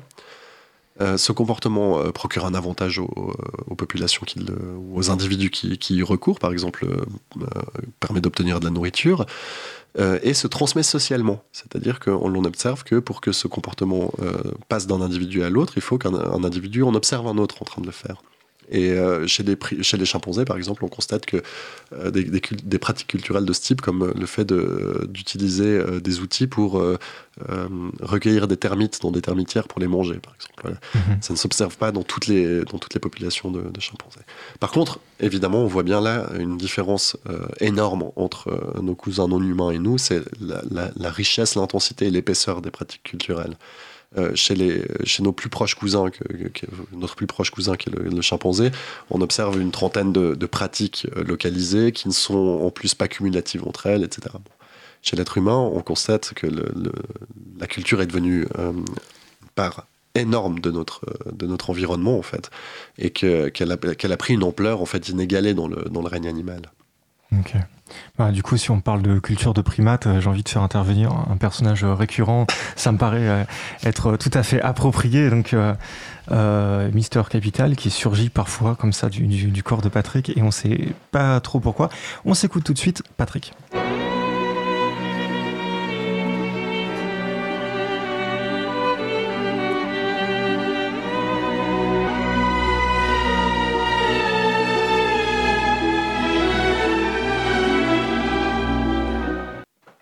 Bonjour Mister Capital, comment allez-vous? Bonjour à toutes et tous. Eh bien, eh bien, Mister Capital va bien. Il va même très très bien. Ça me fait plaisir de retrouver cette émission. Merci Radio Cause Commune de m'avoir invité. C'est bien ce que vous faites euh, pour le Capital. Justement, Mister Capital, est-ce que cela va vraiment bien pour vous en ce moment? On voit de plus en plus dans de nombreux secteurs apparaître et se développer de nouvelles organisations du travail qui font la promotion du bonheur, de la créativité. On veut un travail épanouissant. Qu'est-ce que vous en pensez? Ce n'est pas dangereux, ça, pour le capital? Ah non, non, non, non, non, faut pas être inquiet du tout, là. Mais alors pas du tout. Je veux tout de suite vous rassurer et rassurer vos auditeurs. Ce n'est pas du tout un problème pour le capital, ça. Par exemple, la créativité. Dire que le travail est créatif, ça veut dire qu'il peut ne pas l'être. Et finalement, dire que le travail est créatif, c'est accepter qu'il ne le soit pas. Ce qui sera embêtant, ce qui sera embêtant, c'est que les gens disent que le travail, ce doit être du travail. Oui, ça, oui, ça, ça, ce sera embêtant. C'est-à-dire que le travail soit du travail. Qu'est-ce que ça veut dire? Ben oui, ce qui, ce qui sera embêtant, c'est que les gens se posent des questions sur les buts et les finalités de, de ce qu'ils produisent, que le travail se démocratise et intègre la, la sphère citoyenne. Mais là, on en est loin. La production capitaliste reste une zone de non-droit. Je, je vous assure, il n'y a pas de quoi s'inquiéter. Oui, mais tout de même, Mister Capital, les gens veulent un travail épanouissant. Ils se préoccupent des effets que fait le travail sur eux. Vous ne pouvez plus leur demander n'importe quoi. mais, bien sûr que si. Je, peux tout leur demander. Le bonheur, la créativité au travail. Mais à votre avis, euh, qui les invente, tous ces concepts à la con? Les, gens veulent se libérer du travail, ok, mais c'est moi qui contrôle. Mais Mister Capital, vous ne pensez pas que les gens vont s'apercevoir de vos manigances? Euh, Mais non, mais non, mais non, ma main est invisible. L'humour, c'est capital. Vous savez, avec le contrôle que, j'exerce sur euh, l'industrie culturelle, les marchands de divertissement et de loisirs, j'ai un quasi-monopole sur la formation des consciences et sur la conception de, de la société. Ce qui compte, c'est que l'on continue à produire n'importe quoi pour alimenter la machine à désir. C'est pour ça que j'ai mis en place tous ces concepts à la con, euh, comme de faire de la créativité une compétence, par exemple. Et la finalité du travail devient de faire une performance de soi, de, sa transformation. La, la créativité n'est plus au service de l'homme. L'homme est asservi à la créativité qui est mise au service du capital. l'homme devient comme je veux qu'il soit pour faire ce que je veux qu'il fasse. J'avoue que le résultat a d'ailleurs dépassé mes espérances. Il faut les voir s'agiter, c'en est presque touchant. Hein. Pourtant, Dieu sait que je n'ai pas de cœur. Mais, c'est beau de les voir, de, de, voir toute cette bonne volonté qui se déploie dès, que je mets un, nouvel outil ou une nouvelle technique en place. Ils y vont à fond, ils font des brainstorming. Alors, bon, ça crie, ça s'agite, euh, personne ne pense. C'est l'essentiel. Et le, le design thinking, là, là j'ai complètement détourné le, le concept et j'ai une armée de consultants incroyables qui font du design sans designer et qui font du thinking euh, sans penser. Et, et, qui trouvent des solutions pour résoudre des problèmes qui n'existent pas. Il y a aussi les formations pour rendre les organisations agiles, pour manager avec l'intelligence artificielle. Euh, C'est magnifique. Ce qui compte, c'est que tout aille vite. Parce que la réflexion rationnelle, ça prend du temps. Ça prend du temps et de l'énergie. Alors les gens, ils, font la facilité.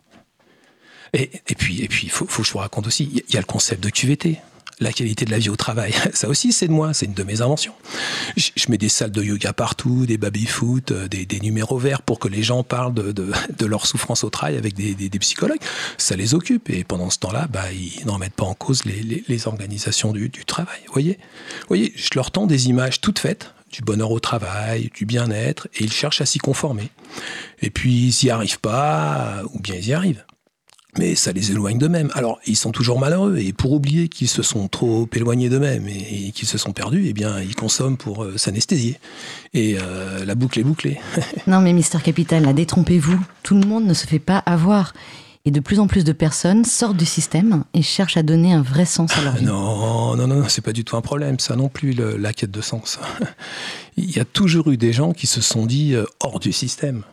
Euh, il suffit de leur donner des trucs à faire un peu différents qu'ils se croient hors du système, mais qui restent quand même dans le système.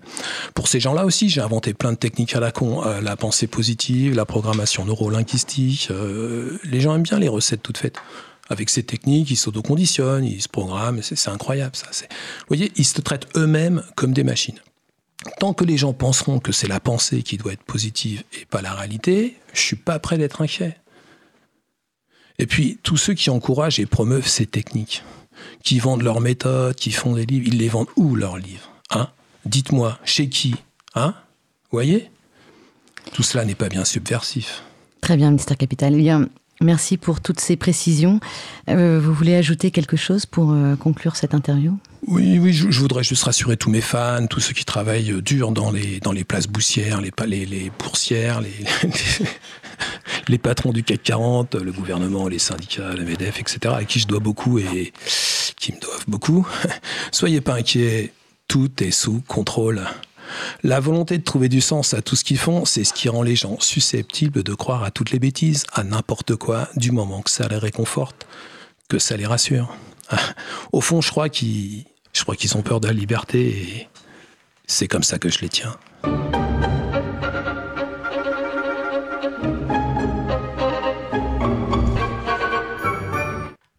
Merci Patrick.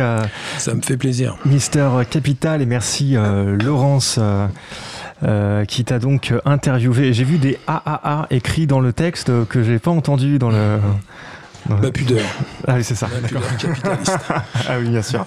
Alors, on, je suis un tout petit peu en retard, mais euh, j'ai juste le, temps qui va bien pour euh, donc du coup rappeler à, nos auditeurs qui prennent le train en route, qui peuvent retrouver le podcast sur causecommune.fm et notamment ils auront l'occasion de euh, nous réentendre avec Laurent Cordonnier tout à l'heure quand on disait que l'évolution n'est pas linéaire, mais elle est parallèle. Et c'est un petit peu ce que raconte la chanson qu'on va s'écouter maintenant, Humain de Stromae.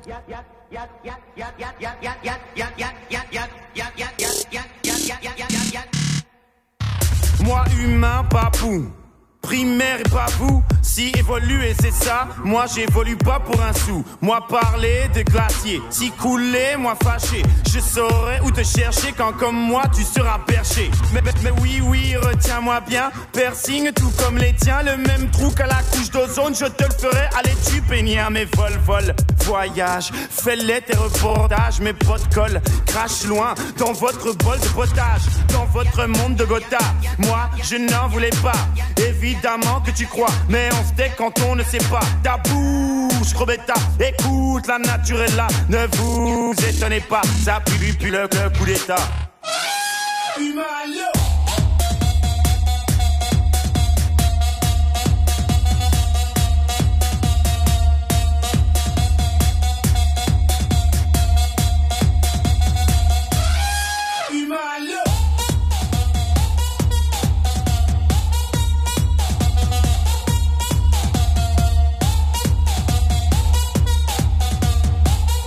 Commune. Mes petits modernisés, pourquoi tu me parles mal? Je respecte les pygmées, donc respecte les Maasai, je respecte ton terrier, respecte mes terres, je respecte les insectes, donc respecte les mammifères. Je te l'explique encore, moi devoir définir, toi pas comprendre, pas parler ou plutôt réfléchir. Le pauvre il faut l'aider, son pote il faut l'aider, donc déléguer au délégué qui déléguera au délégué? Imbécile tel, même si tel, trop risqué d'être écouté, même à telle, telle ou telle heure. C'est un euphémisme, oui je t'idéalise, la culture de la bêtise, de ça oui je suis raciste.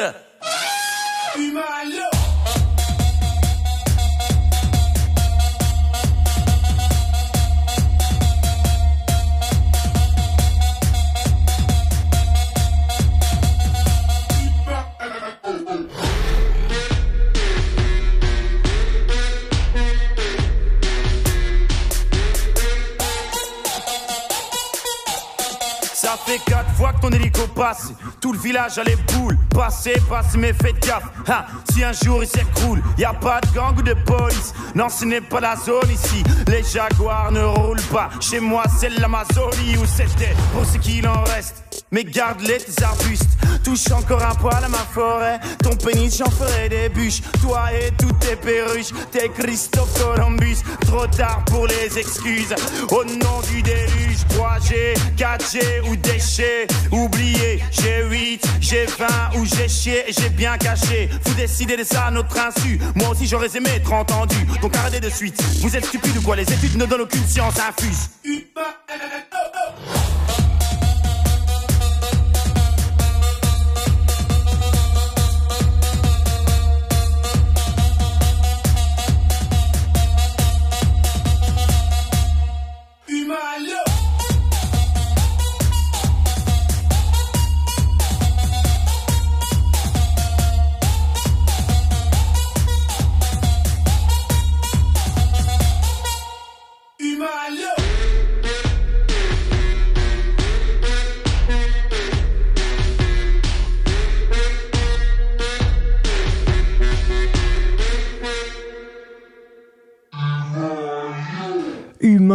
Allô, euh, vous êtes euh, à l'écoute de Cause Commune pour votre magazine du travail euh, qui parle un peu moins boulot aujourd'hui parce qu'on avait envie de savoir un petit peu comment les gens qui l'étudient ce boulot fonctionnent et s'ils arrivent à s'entendre les uns les autres. C'est pas forcément si évident, mais Laurent Cordonnier que nous recevons cet après-midi a des idées là-dessus.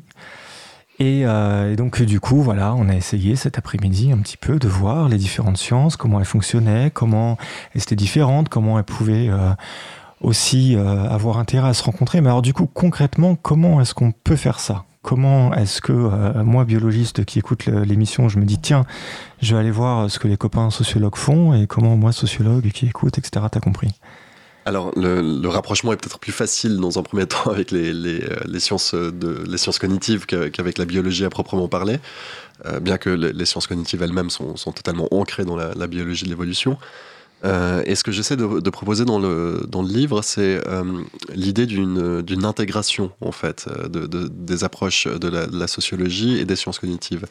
L'idée n'est absolument pas d'essayer de réduire les phénomènes sociaux à des mécanismes simples neurocognitifs qu'on pourrait, dont on pourrait rendre compte avec les, méthodes expérimentales de, la psychologie cognitive. L'idée n'est pas de, procéder à une telle réduction. Euh, l'idée est d'essayer de, voir ce que ponctuellement les, sciences cognitives seraient susceptibles d'amener sur certaines questions aux sociologues.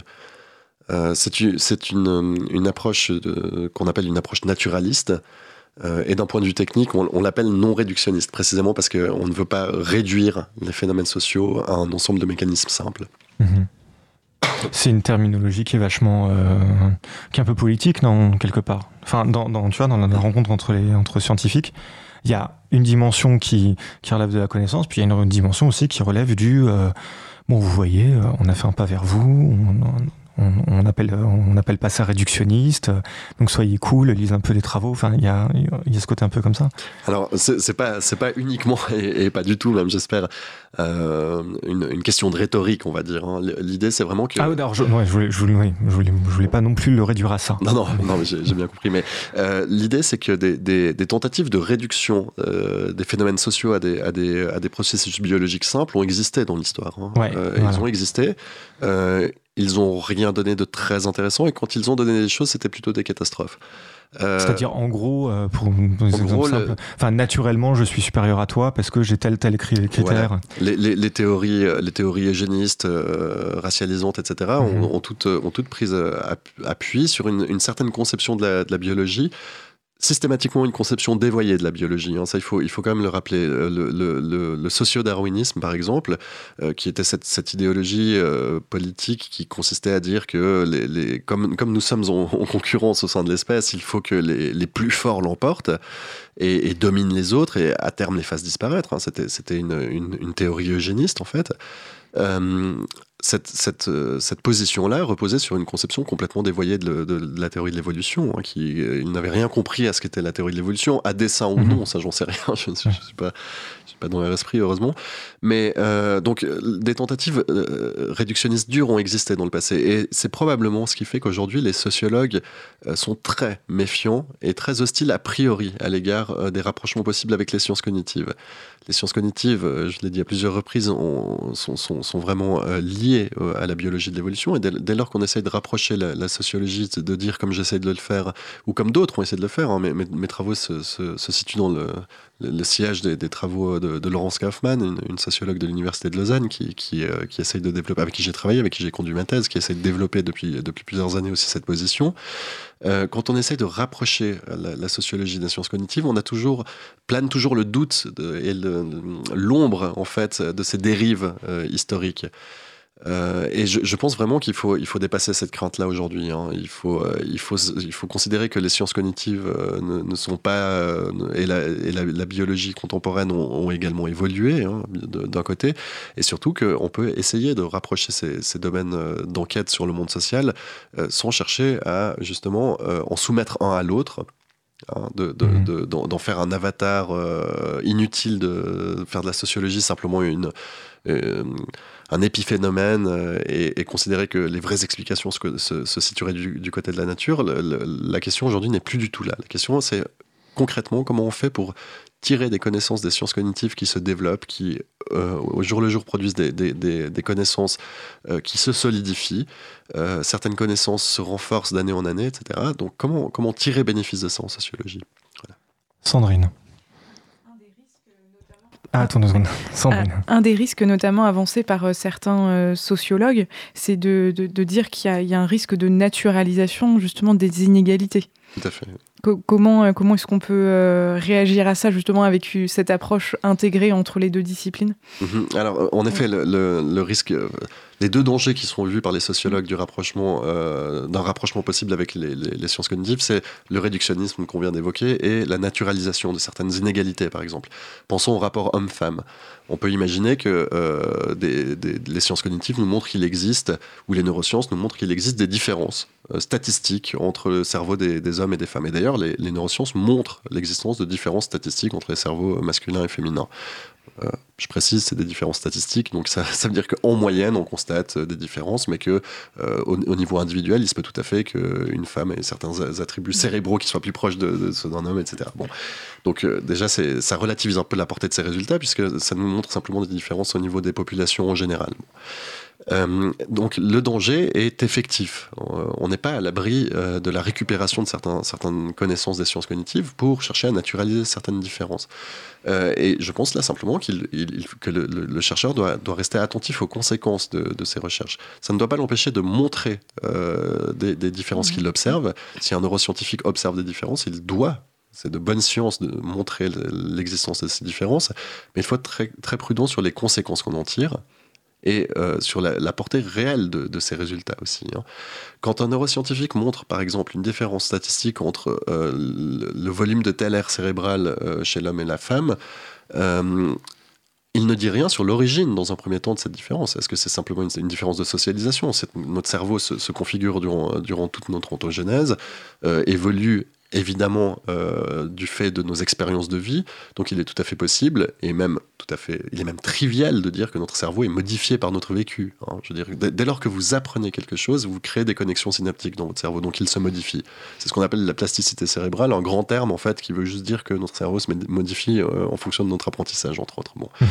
Euh, donc euh, le, neuroscientifique qui montre une différence entre des cerveaux masculins et féminins, par exemple, est juste en train de dire bon, bah, il y a peut-être des expériences de vie qui font euh, statistiquement euh, que ces différences apparaissent au cours de la vie, mais il se peut aussi que ces différences soient génétiquement implémentées et se développent tendanciellement plutôt de telle façon chez les hommes et chez les femmes. Euh, la, question, c'est celle, de la naturalisation, de ce danger qu'il s'agit d'éviter. Et là-dessus, il y a un, sociologue qui a, travaillé, hein, qui s'appelle Dominique Guillot, qui s'est intéressé justement aux, approches qui euh, recouraient à la biologie dans l'histoire, et aux approches sociologiques qui recouraient à, la biologie dans, l'histoire de la discipline. Et ce qu'il observe, euh, par son, approche de, l'histoire des idées, c'est qu'en fait, la biologie a pu être convoquée pour légitimer en fait des, des positions politiques parfois complètement opposées les unes aux autres. Donc on voit bien qu'il y a un jeu quasi infini dans les, possibilités euh, d'interprétation de, de, des, résultats, des résultats biologiques. Je vais vous en donner un exemple très clair. Euh, lorsque euh, les chercheurs qui travaillaient sur l'homosexualité se posaient la question de savoir si l'homosexualité était quelque chose euh, qui dépendait en fait euh, du patrimoine génétique de l'individu ou qui était quelque chose d'acquis. C'était une question qui se posait à une certaine époque. Et euh, cette question a été, enfin des chercheurs ont répondu assez clairement à cette question en disant bon, on note clairement qu'il y a un facteur génétique important qui joue dans le, le, choix de l'orientation sexuelle. Aux États-Unis, ce résultat-là a été, a été pris avec beaucoup de, avec, avec enthousiasme par les, par les associations homosexuelles en disant bah tiens, ça prouve que nous n'avons pas un choix, nous sommes homosexuels, euh, euh, naturellement homosexuels, et que du coup, euh, on a à être respecté en tant que tel, c'est pas nous qui avons fait le choix, etc. En Europe, cette, cette, cette, ces découvertes ont, suscité beaucoup plus de réserves de la part des associations homosexuelles qui, disons, qui, craignaient en fait qu'on considère que l'homosexualité soit désormais vue comme une, forme de pathologie, si vous voulez, dont on pourrait hériter de malformations génétiques ou que sais-je. Donc vous voyez, un même résultat a pu être interprété de façon euh, plutôt positive par un, par un, un groupe d'individus d'un côté de l'Atlantique et d'une autre façon de, de l'autre côté de l'Atlantique. Donc voilà, les résultats scientifiques sont ce qu'ils sont. Ensuite, il faut euh, rester vigilant sur la façon dont ils sont interprétés.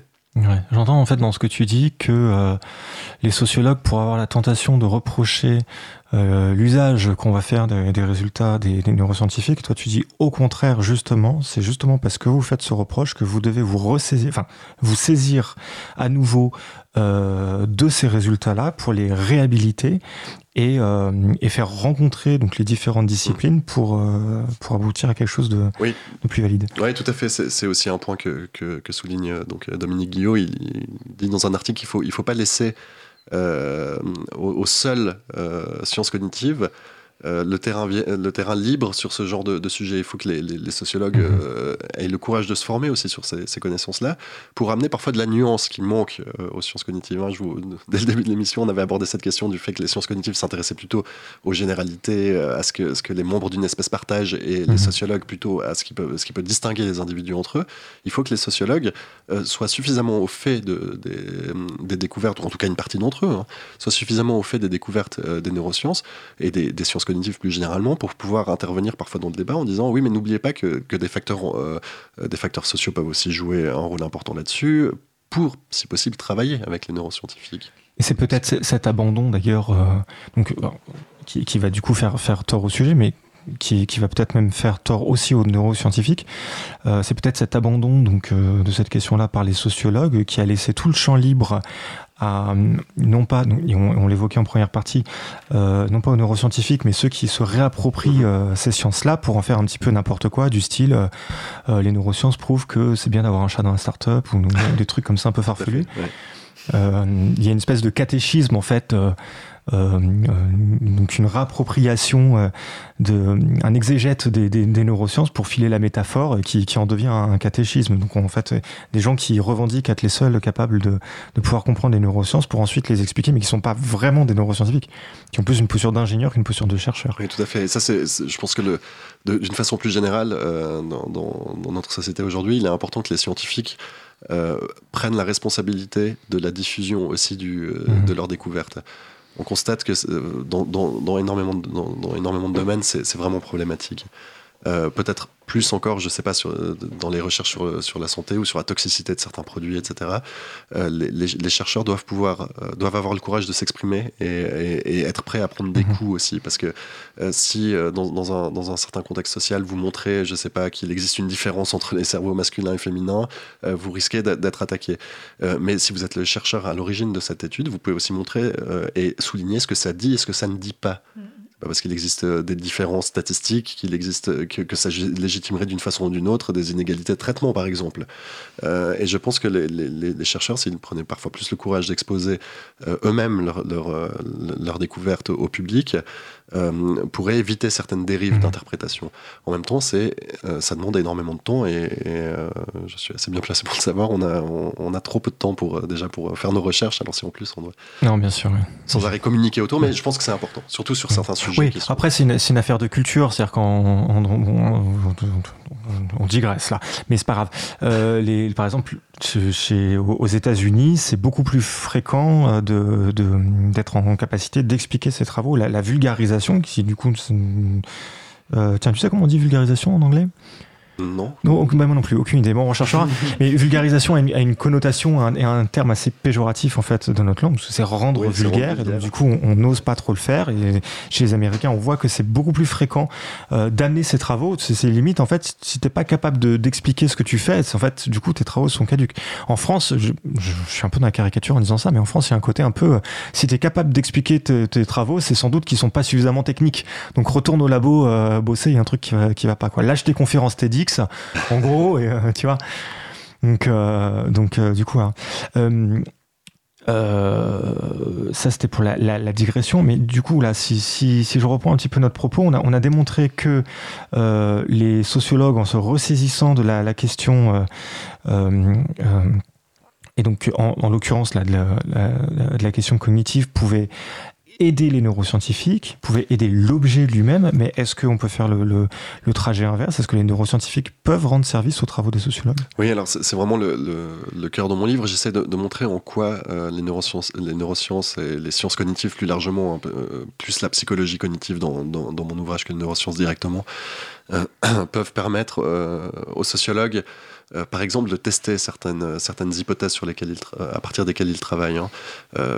sans, sans, vouloir rentrer dans des, questions techniques, un, des, sociologues aujourd'hui les, plus connus est Pierre Bourdieu, qui, qui dont, les travaux inspirent énormément de, recherches contemporaines euh, en sociologie en France et dans le monde.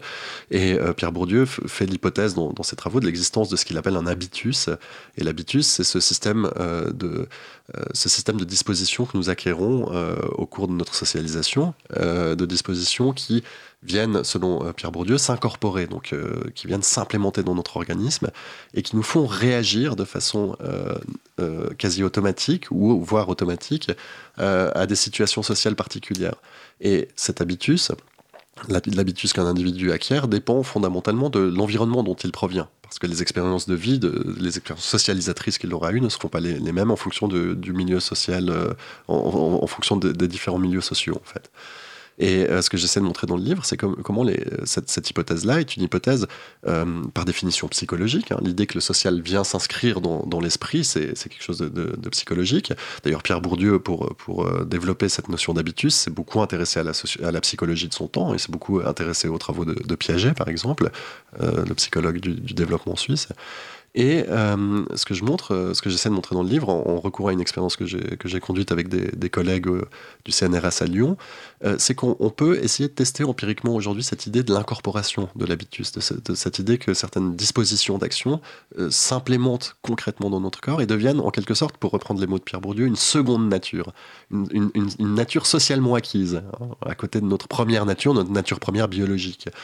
Et en l'occurrence, je, montre que, l'expérience que je conduis permet de, de corroborer de, montrer que cette, cette hypothèse de l'incorporation au sens physique du terme euh, tient, elle, elle, est, elle, est, elle est solide, elle a l'air de fonctionner. Il s'agit maintenant de continuer à la tester. Donc ça, c'est une première, une première chose que peuvent amener les, les, sciences cognitives euh, à la sociologie, euh, c'est la possibilité de tester empiriquement certaines hypothèses qui sont par définition hors du, du domaine des mhm. sociologues. C'est une hypothèse psychologique en l'occurrence. Donc c'est la seconde nature, euh, c'est nature avec le petit n et la nature avec le grand n en fait. Ah, moi je leur mets le même n aux deux, je ne sais pas s'il doit être grand ou petit, euh, parce que précisément les, deux natures interagissent. Euh, est-ce qu'on pourrait dire que le, que le social s'inscrit en nous, qu'il laisse des traces? Le social s'inscrit en nous, le social laisse des traces et, laisse des, des, patterns de réaction de, de, notre, notre système nerveux. Et c'est ce que je montre par exemple dans, dans cette expérience avec mes collègues de Lyon je montre qu'en en fonction du, statut social de la personne avec laquelle on, pense interagir, nous avons des, euh, des, réactions du système nerveux autonome qui, qui sont mmh. différentes. Et ce statut social, dans notre expérience, et c'est ça qui la rend intéressante pour, euh, pour tester l'hypothèse bourdieusienne, si l'on veut bien,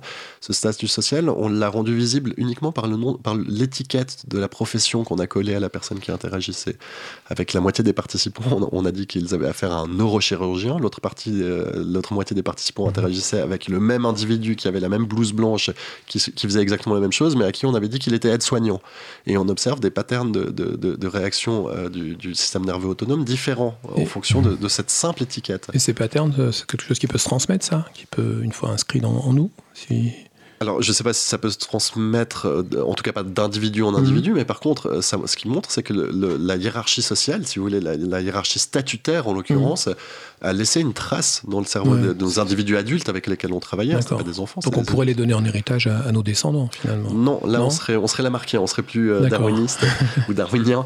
Euh, on, euh, cette implémentation particulière est le fruit d'une forme d'apprentissage social complètement complètement mhm. inconsciente de, notre part. On n'est pas conscient, on n'apprend pas à l'école que le neurochirurgien est censé être plus prestigieux que l'aide-soignant. C'est pas ce qu'on apprend mhm. et heureusement qu'on n'apprend pas ça. Mais il se trouve que quand on demande des, des études euh, statistiques montrent, hein, quand on demande euh, aux gens de classer sur une échelle de, prestige les différentes euh, professions médicales, on, observe que le neurochirurgien se trouve tout au sommet et l'aide-soignant tout au fond. Et c'est pour ça qu'on a choisi ces deux, ces deux extrêmes dans notre expérience. Et donc là, on, teste, on montre empiriquement, en mesurant l'activité psychophysiologique des individus, on montre comment le social est venu s'imprimer dans leur esprit. Et comment il les dispose, et c'est ça, le plus intéressant, comment il les dispose à agir autrement. Parce que les réactions que nous avons mesurées sont des, réactions qui, en fait, disposent les individus à agir différemment dans une situation ou dans une autre dans la, situation, euh, pour, résumer vraiment très rapidement, dans la situation dans laquelle ils, pensent interagir avec un, neurochirurgien, nos participants se préparent physiologiquement, mmh. physiologiquement à réagir à sa présence, à faire quelque chose à faire quoi exactement On ne sait pas et ça dépendra de la situation, mais à, se montrer peut-être déférent à son égard, à être prêt à, très rapidement faire, faire face à toutes les demandes qu'il pourrait avoir à leur égard, ou peut-être euh, qu'il se prépare à résister à son autorité. Non, je ne sais pas parce que lui est neurochirurgien que je vais faire ce qu'il va me demander, etc. Mais en tout cas, il se prépare à faire quelque chose. Alors que quand ils ont affaire à, ce à la personne qu'ils pensent être un, aide-soignant, euh, le pattern euh, psychophysiologique dont ils font preuve, en fait, correspond à celui d'une attention à, l'environnement. Donc il, il y a quelqu'un qui est en train de s'approcher d'eux pour interagir, bon, ils sont simplement attentifs à ce qui se passe. Point. Donc voilà, là on peut, on peut tester empiriquement comment le social se dépose dans, l'esprit. Et ce qui est fou, c'est qu'en fait, on, à bien y réfléchir, on, on, on, a la tentation de se dire, mais en fait c'est évident. En fait, on le sait, on, le sait, mhm. on le sait. pour prendre un peu une, posture de pédagogue, euh, donc on, tu t'es Piaget, on, donc Piaget, c'est la, la, psychologie du développement. Euh, euh, Vygotsky s'est beaucoup inspiré sur les, travaux de Piaget et lui, il, il, ajoute la dimension sociale. Il dit on apprend des autres et avec les autres. On peut pas apprendre seul. Robinson Crusoe, ça n'existe pas. Au bout de deux semaines, le mec, il parle tout seul, il devient fou, il voit des hallucinations. C'est pas possible. Et on sait aussi qu'apprendre, du coup, ça, ça, ça, ça, reconstruit le schéma neuronal mhm. euh, dans le cerveau. Nous, quand on dit apprendre, on dit donc je m'assois, il y, y, a un maître en face, euh, etc. Parce qu'on a une construction, on a, on a une, une, culture du mot apprendre qui est quelque chose de très fort, alors qu'en fait on apprend en permanence. Là, aujourd'hui, entre nous, on a appris. Euh, euh on a commencé par apprendre à se connaître. Donc c'est déjà une, forme d'apprentissage. Donc on a déjà influencé euh, notre nature, qui est plus tout à fait la seconde nature, du coup, euh, qui est plus la nature culturelle, mais la nature. Euh, on s'est influencé nous-mêmes en, juste en, agissant socialement. Donc, du coup, ça devient assez évident. En fait. Et pourtant, on passe complètement à côté. Oui, l'intérêt de, ce, genre de, démarche que je propose dans, dans mon livre, en fait, c'est d'aller tester des hypothèses précises c'est pas d'essayer de, de, chercher des, euh, des, généralités, etc. Mais c'est de se dire, bon, voilà, on a, on a un sociologue euh, qui nous propose une théorie du, du, fonctionnement du monde social. Cette théorie elle-même repose sur certaines hypothèses euh, d'ordre psychologique, comme celle de, comme celle de l'habitus. Tiens, pourquoi on mhm. n'irait pas la tester empiriquement? Parce que c'est quand même vachement important de savoir si c'est vrai ou si c'est pas vrai. Et en l'occurrence, et, et, aussi, non seulement si c'est vrai ou si c'est pas vrai, mais quelles sont les limites de cette incorporation? Est-ce qu'elle est, par exemple, une fois qu'on a on a incorporé une disposition d'action face à du statut social, par exemple. Euh, est-ce que cette, cette disposition d'action euh, perdure dans le temps? Est-ce que, d'autres expériences peuvent venir la contrecarrer, faire que cette disposition va changer? À quel rythme elle peut changer? De quelle façon euh, ce changement va se produire? Voilà, c'est des questions ouvertes qui, ne sont, qui, sortent en quelque sorte du domaine de, possible d'investigation pour les sociologues, parce qu'elles nécessitent euh, des, méthodes d'investigation qui ne sont pas les leurs. Et euh, là, ce que j'essaye de, dire aux sociologues, c'est ben, pourquoi ne pas vous approprier ces méthodes d'investigation? Ça nécessite une formation, évidemment. On peut pas, on peut pas s'improviser expérimentaliste en, psychologie, mais, euh, mais si je l'ai fait, d'autres peuvent le faire aussi, je vous le garantis. Donc on peut travailler pour essayer de, tester ces, hypothèses-là. Et un autre apport des, sciences cognitives, des sciences cognitives que j'essaye de, de, montrer dans mon livre, notre apport possible à la sociologie, euh, c'est un apport de méthode. Hein. quand on, teste aujourd'hui, euh, par exemple, l'intérêt des individus pour, tel ou tel objet, on peut aller, on peut leur demander, voilà, que est-ce que cela veut, ou, je vais pas prendre l'intérêt, je vais plutôt, prendre des dispositions, euh, je sais pas, de, crainte, de xénophobie, ce genre de choses. On peut demander aux gens, est-ce que vous, vous sentez vous-même xénophobe? Ça se fait sur une échelle de 1 à 10, vous êtes xénophobe à combien, par exemple? Bon.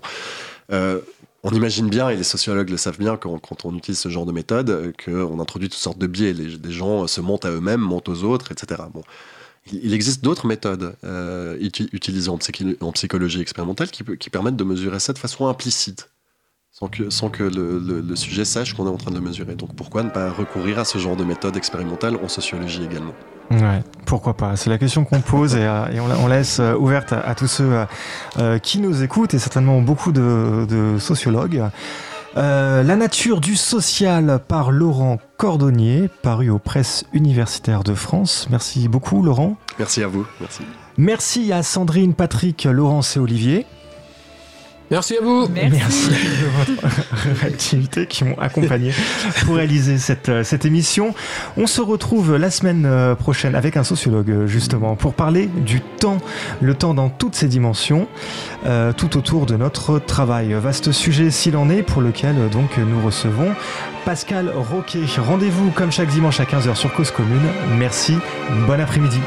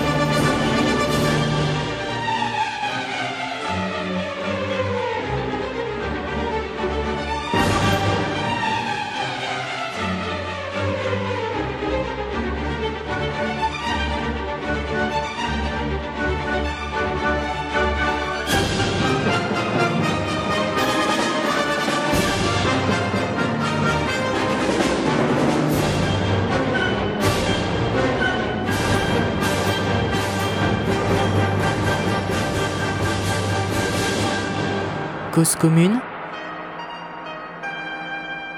Cause-commune.fm